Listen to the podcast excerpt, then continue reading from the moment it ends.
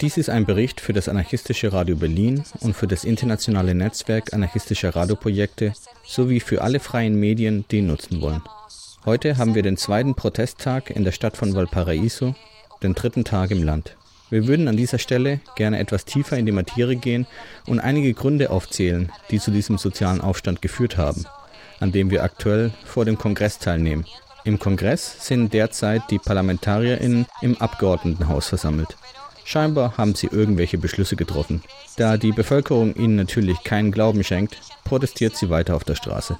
Es gibt sehr viel Polizei, die mit Tränengasgranaten schießt, mit Tränengas versetzte Wasserwerfer einsetzt gegen alle, die hier demonstrieren, die ganz unterschiedlichen Alters sind, aus unterschiedlichen Gegenden kommen und auf unterschiedliche Art und Weise aktiv sind. Die Polizeirepression ist sehr stark, sehr gewaltsam. Im Hintergrund könnt ihr das Niesen von Leuten hören, die von Tränengas betroffen waren. Eh, Aber wie bereits angedeutet, möchten wir ein wenig tiefer gehender auf die Motive des Aufstands eingehen. Ein ganz wichtiges Thema, und zwar viel wichtiger als die Erhöhung der Ticketpreise in der Metro von Santiago, ist der Raubbau am Wasser. Das ist ein zentrales Thema, das bereits seit langer Zeit ganz oben auf der chilenischen Agenda stehen sollte und das vor kurzem extrem ins Rampenlicht gerückt ist. Wegen der extremen Dürre, die das gesamte vom chilenischen Staat dominierte Gebiet in Beschlag nimmt, besonders manche Regionen, wie die fünfte Region, in der wir uns befinden. Diese extreme Dürre geht auf die einseitige Nutzung von Wasser, auf den Raub von Wasser zurück. Und das passiert in Chile, weil es eines der wenigen Länder weltweit ist, wo Flussquellen privatisiert werden können.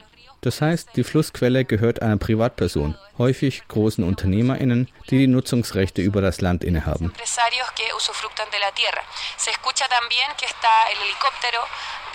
Im Hintergrund ist auch der Polizeihubschrauber zu hören, der die Stadt überwacht. Daneben waren auch Armeefahrzeuge zu sehen, die heute ebenfalls in der Stadt frei patrouilliert haben. Ein weiterer Grund für den Ausbruch dieses Aufstands war die Annahme des TPP, eines internationalen Handelsabkommens, der als gemeinsames Gesetz in den Unterzeichnerstaaten begriffen werden kann, zu denen unter anderem China und Pazifikanrainer gehören. Eines der Themen des Abkommens ist die Privatisierung von Saatgut und die Errichtung von Patenten für Saatgut, die Errichtung von Patenten für pharmazeutische Produkte, damit von diesen keine kostengünstigen Generika erzeugt werden können womit die Kosten für Medikamente und andere Dinge ansteigen werden.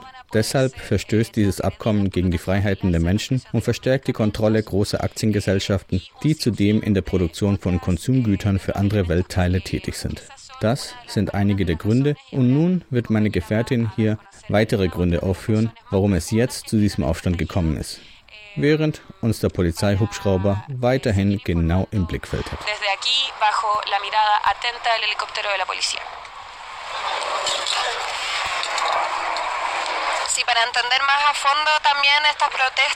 Ja, es geht darum, diesen Protest, diesen sozialen Aufstand, der in dieser Region, besonders in Chile, im Gange ist, besser zu verstehen. In Santiago gab es gestern eine Ausgangssperre, in Valparaiso auch und in Concepción auch, was bedeutete, dass man zu einer bestimmten Uhrzeit zu Hause sein musste, da die Militärs die vollständige Kontrolle über die Stadt übernahmen. Eines der weiteren Probleme in diesem Land sind die AFP, die Rentenfonds, mit denen ArbeiterInnen nach Ende ihres Arbeitslebens in Rente gehen und die hierzulande absolut mickrig sind. Sie liegen sogar unter dem Mindestlohn, weshalb alte Menschen in unserem Land nicht anständig leben können und gezwungen sind, entweder weiter arbeiten zu gehen oder unter sehr prekären Umständen zu überleben.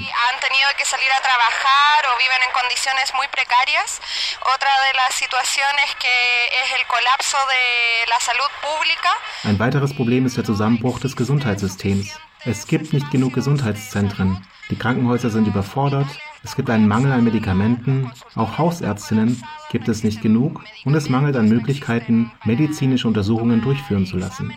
Ein weiteres Problem, das bereits historische Dimensionen hat und immer wieder zu sozialen Aufständen geführt hat, ist die Bildung.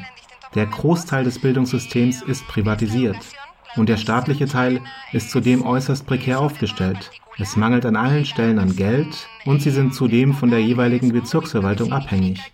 Sprich, dass es eine völlige Ungleichheit gibt in Bezug auf die Lernbedingungen in unterschiedlichen Bezirken. Das führt am Ende natürlich auch zu sozialer Ungleichheit. Generando mucha desigualdad por ende social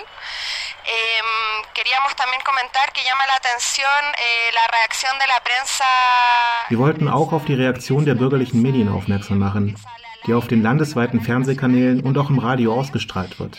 Das Ganze hat einen stark faschistoiden Charakter gehabt. Die Kommentare hetzen Menschen gegeneinander auf, verbreiten Angst und brandmarken als Verbrechen die Plünderungen, die es in den Geschäften von Konzernen gegeben hat, die allzu häufig die Eigentümer des Wassers sind, die Eigentümer der Forstbetriebe, die Eigentümer der Minen, die Eigentümer der industriellen Landwirtschaft. Soweit für jetzt. Einen geschwisterlichen internationalen Gruß senden wir euch und wir werden weiter von dieser Region im Süden Lateinamerikas berichten. Al sur de Latinoamérica prontamente. Saludos y resistencia a todos los medios libres. Grüße und Widerstand wünschen wir allen freien Medien.